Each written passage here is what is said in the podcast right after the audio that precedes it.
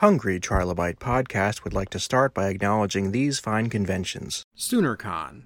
Central Oklahoma's longest running pop culture convention is back. SoonerCon 31 is scheduled for June 30th through July 2nd, 2023, in Norman, Oklahoma. It promises a weekend full of tabletop gaming, cosplay, and appreciation for literary sci fi as well as TV and comics. Visit SoonerCon.com for more information. The Hellmouth Convention. The Hellmouth Convention is designed by fans for fans, with the aim of harnessing the power of fandom to raise money for charities. The Hellmouth Convention celebrates all fandoms, but particularly things like Buffy, Firefly, and Doctor Horrible. Like the Hellmouth itself, things gravitate toward it that you may not find anywhere else.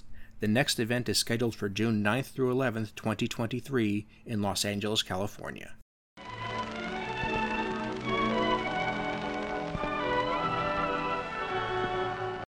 Welcome to today's episode of the Hungry Trilobite Podcast. My name is Aaron Bossig, and I'm going to be your host.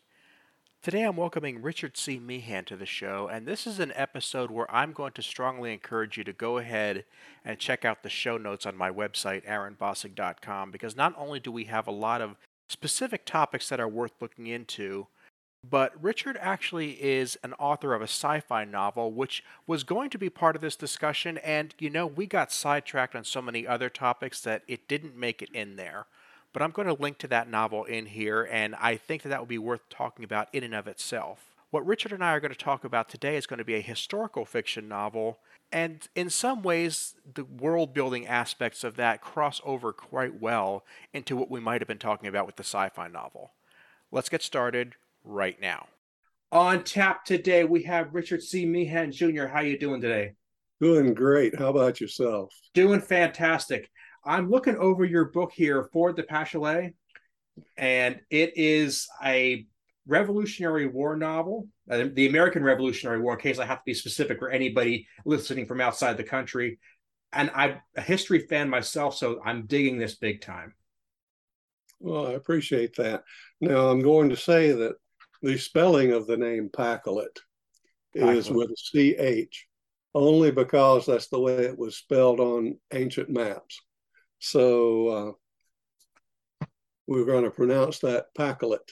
Yeah. And, and I, there is a town of Pacolet, so I don't want to get them all upset. and I made a deliberate attempt to try and get that right and still flubbed it. So it is what it is. no problem. Well, uh, this book is a, about the American Revolution in Spartanburg County, South Carolina. Back in uh, 1780, 81, 82, uh, we were kind of taking a big hit from the British during that time period. And where I'm sitting right now, uh, the major battle, the turning point of the war, the Battle of Cowpens, occurred, and the Cowpens is about 11 miles to my north. But the characters in my book were real people that lived about 20 miles from the Cowpens on a river nearby called the Pacolet River. Now, no one really knows where the name Pacolet came from. It was not an Indian name as far as any historian has been able to find. The best that has been found is that there was a French settler at one time, and he might have pronounced his name Pacolet, uh, that perhaps settled in the town of Pacolet area. So uh, this is upstate South Carolina. We're called the Piedmont. We're at the foot of the Blue Ridge Mountains. It's a beautiful, lush area uh, the property of Grindal Shoals, which is uh, on the Pacolet River, is a long lost location at this point in history. But back about 40 years ago, my father, myself, and two of his best hunting buddies put together the Grindal Shoals Partnership, which is a hunting club and they are on the north side of the Pacolet River at the actual ford. The ford road, uh, old uh, foundations of buildings uh, are still on the property. And the property used to be owned by a Lord Chesney from England. Uh, during the 17 uh, January of 1781, uh, Daniel Morgan of the Continental Army, with many of the volunteer uh, soldier militia from our area, uh, were encamped for about three weeks. And this small frontier community had to host more than 500 men from one army for three weeks and then about a thousand men passing through on the way to the Battle of Cowpens from the British Legion. So you've got 300 people ish with their families and children. Some of them were loyalists to the king, they were called Tories. And some of them were Whigs or patriots on the side of America being a free nation of its own. Uh, these people lived as neighbors. They fought against each other. They uh, fought father to son in some cases, where one or the other was a Whig or a Tory in the same family. Uh, the women were also fighting in their own ways, uh, sometimes as spies, sometimes as passing messages, sometimes as just trying to prevent the children from getting hurt. Uh, there were many instances on the Grindal Shoals property itself and around it of the small community doing whatever they could to survive. There's a lot to unpack there, and I I really love getting into this because I'm I said I'm a fan of history myself we don't get into the Revolutionary War quite as much as we have some of the like the Civil War and World War II, to a lesser extent World War One. We've we've really fleshed that out in the media a lot the last 15, 20 years. But the American Revolutionary War, I, I'm looking at this and I'm seeing there was a lot of world building done because it's long enough ago now that the modern mind has trouble remembering the way people lived at that time. And you do a great job of getting into the details of what life was like then to, to contrast how how the changes were affecting people. Well, I appreciate that. Um, one of the things that I wanted to do is make a story that's not a straight history, but I wanted it to be historically accurate. So I actually was parsed by the former park ranger out at the Cowpens National Battleground, uh, John Robertson, uh, checked the book over for me for accuracy. Those folks out at the park these days are extremely knowledgeable. Uh, they've been well versed in all of the extreme details of the battle and the site. But Robertson spent a lot of time traipsing across South Carolina, checking out all of the battle sites. And for your audience uh, to know, the, the South Carolina had more battles than all of the 13 other 12 other colonies combined. So I I'm plotting a map right now for my next book, and I've got over 300 uh, points on it where skirmishes, battles, and murders occurred. so uh, you know, if when you look on your map, you'll see that South Carolina is not the largest of states. Uh, it's not the smallest either, but we took a the brunt of the war in the Southern campaign of 1780 and 81. And that's the kind of detail that I really think is beneficial to the story. And it's kind of a, good jumping off point to the next thing I, I was pondering as I was reading through it here. Uh, we, it's so tempting to, like you said, make a straight history book. But at the same time, when you want to engage the reader and you want to tell a, just a good story and you you're cognizant of the fact that you're working with the lives of actual people actual historical figures the details of which are uncertain. How do you decide what liberties to take and how you decide what facts are too important to throw away? Well thankfully uh, governments keep records on everybody. So uh, the British were no different than we are today. Uh, they had records on uh, where people got their land, uh, where they lived, how many kids were. You know, they they knew everything about you, pretty much the way they do now. So you can actually go. Uh, one of my favorite places to go is Ancestry.com. Uh, I'm sure that a lot of your folks have done some you know checking out of the family where did they come from who are they related to? And when you take a, a character that is recorded in history like daniel morgan for instance you can easily go to ancestry.com and find out who he's related to find out some family stories about him. Uh, that was the case by accident. I learned that over 30 years ago before the web was really the web, found it in the library. There was a book about Grindal Shoals. There's only one to my knowledge. There was a pamphlet written by a Grindal Shoals resident, but the pamphlet has long since disappeared. So the fellow that wrote about that, uh, he had walked up and down the riverbanks meeting these frontiers folks that are living in their cabins and on their small farms. And he interviewed people that were uh, essentially the grandchildren of the folks that fought the Battle of Cowpens and were alive at the time. So he had some people who were witnesses. Uh, one woman in particular married a judge. Uh, and so he was famous in the South Carolina Senate for a while. So her records uh, were recorded in his book. Uh, and those tales, uh, just to give you, a, for instance, uh, evidently there was smallpox going on in her uh, neighborhood at the time.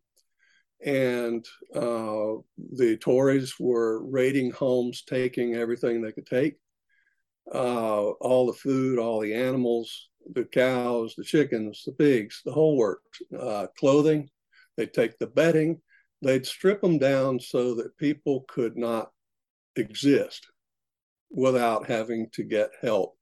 They were hoping that the people would get help from the British. It was a way to get them to, cha- to, to trade sides and become Tories. So they would strip them down. In many cases, they would burn their homes. Uh, the women and children here, they are parked in their barn or their corn crib trying to keep warm in the dead of winter. And uh, their husbands are off fighting skirmishes. So. I'm glad you brought up the fact that this war split people down the middle, that you brother against brother, father against son, and, and, and so on, because it, people who don't follow history that much tend to get the idea that the only time that happened in our nation's past was the Civil War. Brother against brother is it's it's the the the motto that you kind of attribute to it. But we only say that we don't say that about the revolutionary war only because we won. And we like to have this idea that the whole nation at once just decided we were done with britain and that was that. And it was not nearly that clean. Uh, there was nothing clean about a civil war. No. Uh, we have a south carolina historian very famous. Uh, his name is walter edgar He's been around for quite a number of years, uh, historian at the University of South Carolina. Uh, one of the favorite things, I've seen many of his videos and read several of his books. One of the favorite things that he likes to point out is uh, perhaps you remember the scene in the movie The Patriot, where uh, Mel Gibson had a young son, probably 14, 15 years old the British came to their home, and the uh, British officer did not like the surliness of the boy or the father, and he shot the boy in front of his father. And uh, many times I saw in videos with Walter Edgar, he was asked, Well, was that really something that would have happened? And he was very careful to say that they would not have wasted the bullet and the gunpowder. Instead, they would have sabered him.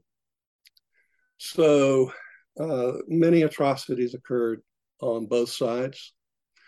Uh, after reading much documentation, I believe that uh, I think that the Tories kind of began that deal, but hey, when it starts, you have to protect yourself. And so uh, a lot of people got hurt. And yes, the Civil War is a little younger for us. Uh, we got a lot more of that in our history classes in school. But I'd be willing to bet that the only thing that you can remember from the American Revolution is probably the midnight ride of Paul Revere and George Washington crossing the Delaware and you know, all of his men trying to freeze to death at Valley Forge because that's what we were taught. And that mm-hmm. was the only thing we were taught. it, and there's so many people, and I'm, I'm not trying to pick on anybody, but I just I want to look. I want to encourage people to look into just how fascinating this stretch of time is, because we talked about the Rev- the Civil War, and that was long and short about four years, and we've got the Revolutionary War. People are going to be like, well, 1782 wasn't everything over by then because they think 1776 is when everything was wrapped up and it's that's not even close to that was just when the ball got rolling it took years and years of fighting to get to the point where we could pull the nation together and there a lot happened in the, the atrocities you mentioned the battles just the idea of trying to come up with a plan took many years and the country suffered children grew up entire you know they, they spent their whole childhood in this time just watching this happen around them Yes, it did. Now, one of the interesting stories that I ran up on was about our seventh president, uh, Andrew Jackson. It turns out that Andrew Jackson, at 13 years old in 1780, and his brother at 12, were working as uh, messengers and scouts for Sumter's Whig militias. So uh, that literally is about 30 miles from my house uh, in an area called Upper Fishing Creek, South Carolina. Uh, Fishing Creek is off of the Catawba River, I believe.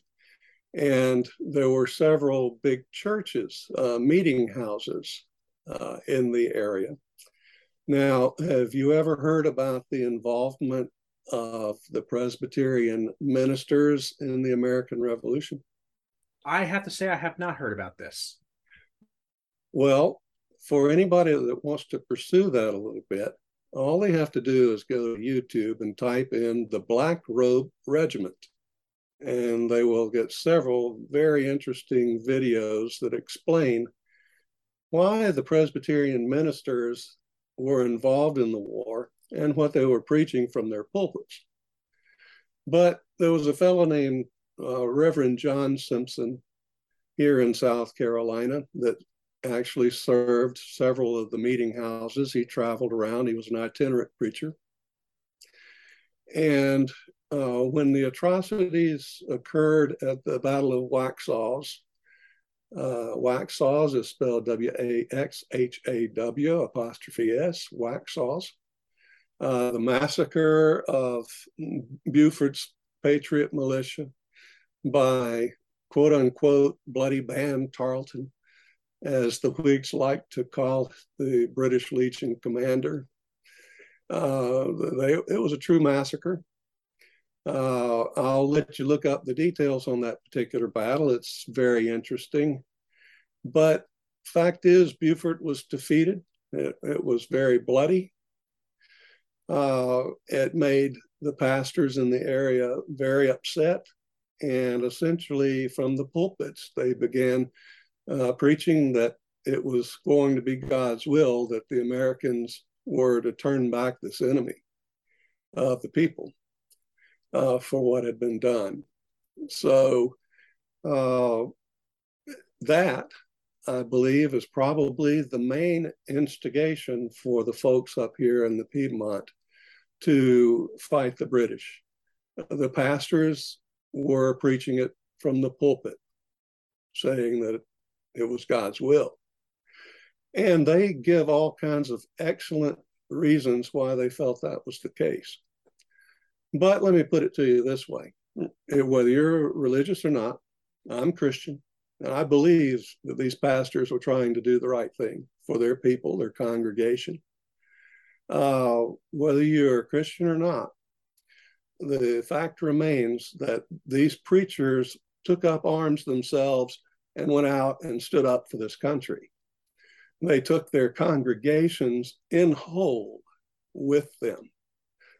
And those congregations fought the British off to a standstill here in South Carolina at the Battle of Cowpens. And that turned the war around.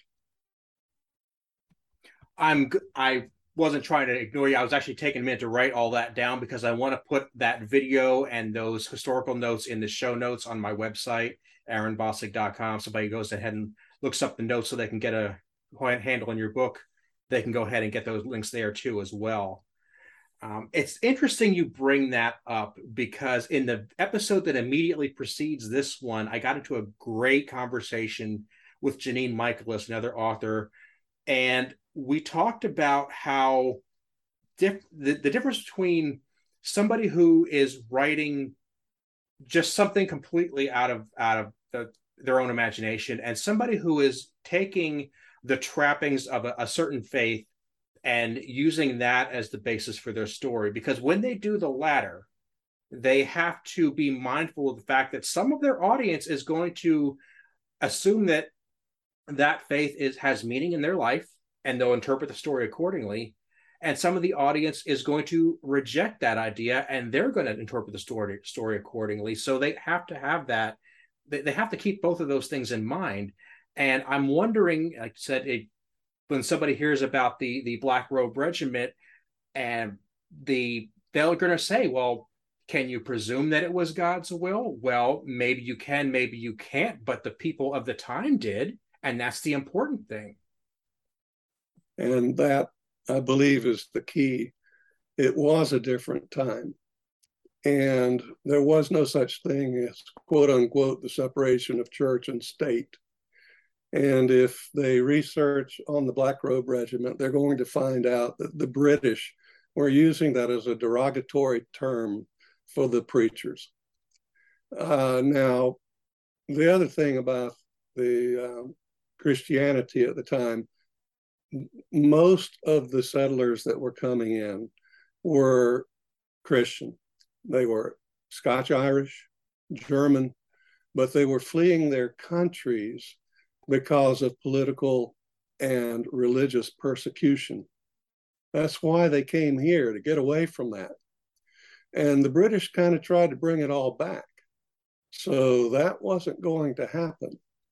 Uh, the majority of the militia folks were Scotch Irish Presbyterian.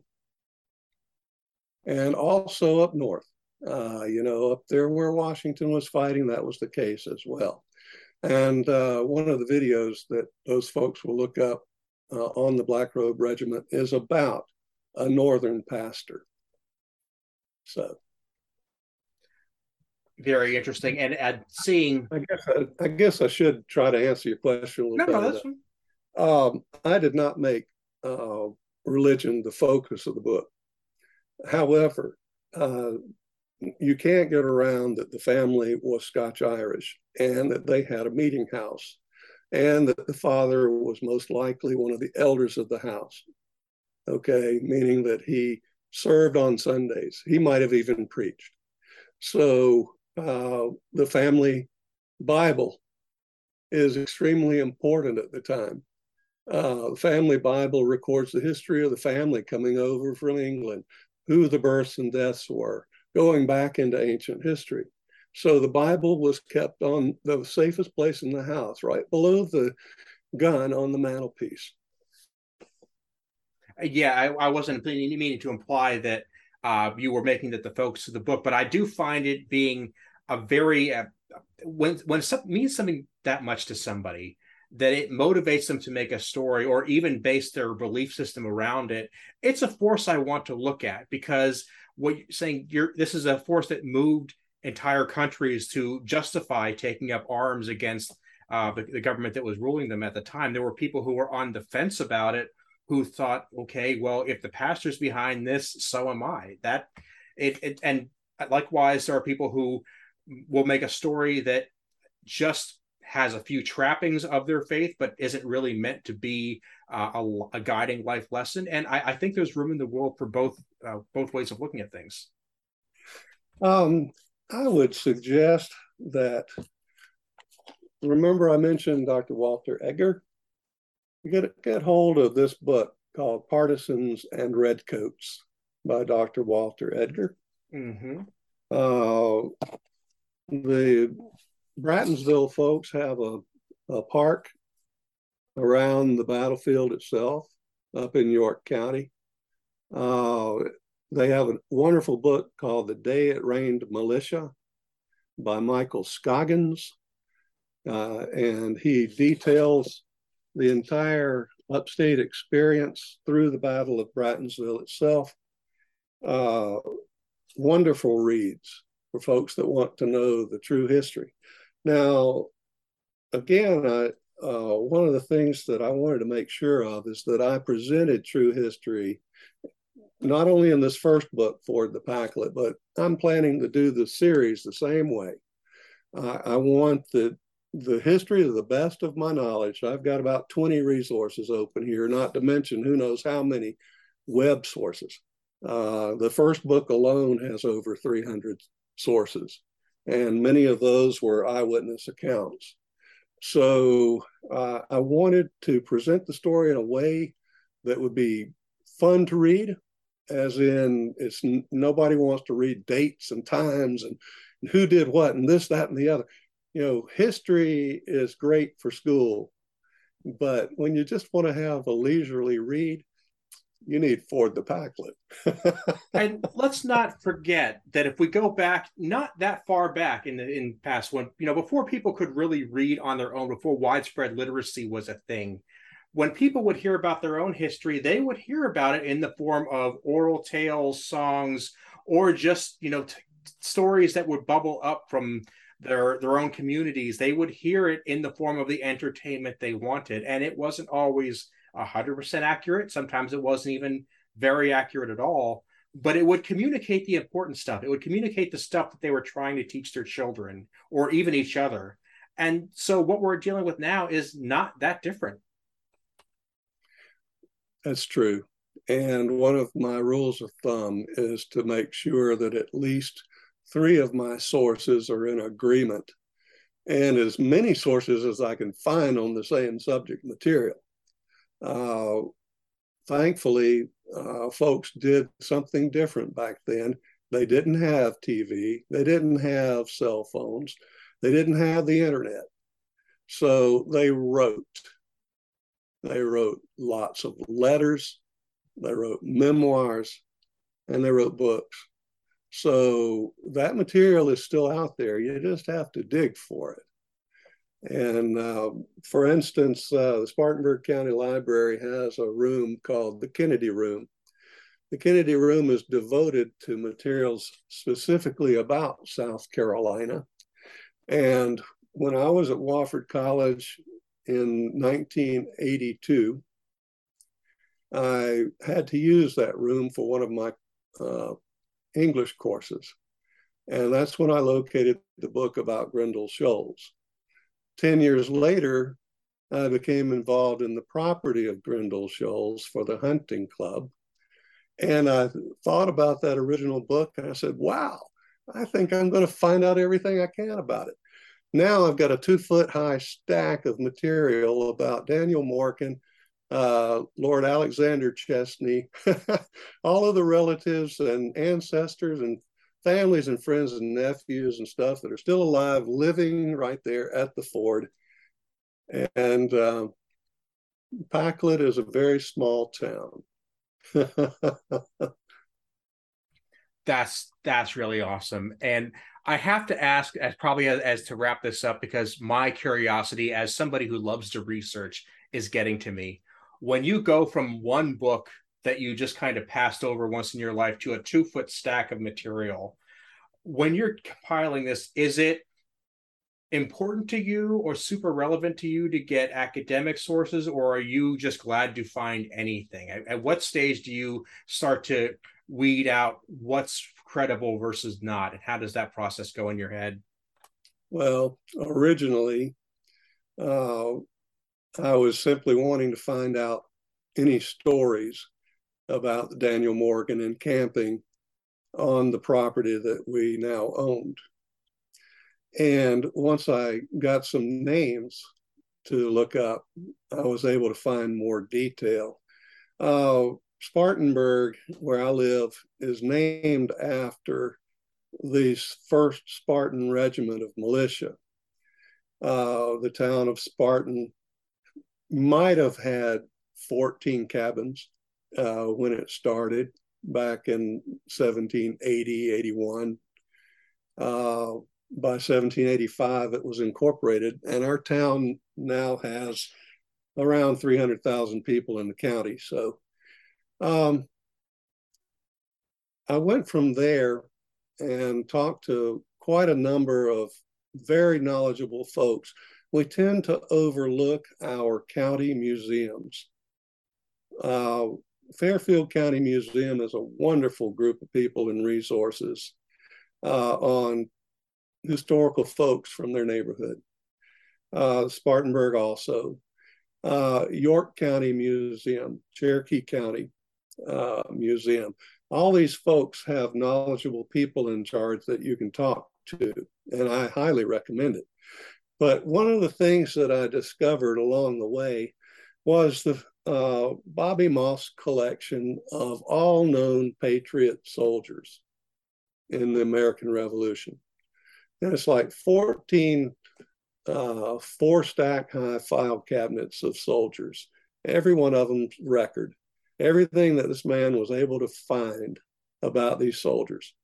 And I was able to go and a couple of the characters in my book, uh, Sergeant James Park and his Major Joseph McJunkin, their service record information is in those file cabinets. It's incredible. Once you get started on this path, you may not be able to quit. and that's why I love research because it just it becomes more and more rewarding the further in you go. I agree.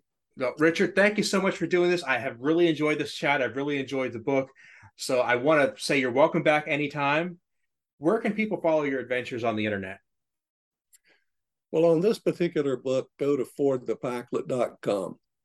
Just remember that it's spelled P A C H O L E T, the old spelling of Pacholet River, fordthepacholet.com. Uh, they can also go to nogginuniverse.com. That is the publisher. Noggin is in your head. Mm-hmm. Noggin. Well, if all else fails, I will have that information and more on my website, aaronbossig.com. Rick, thanks again.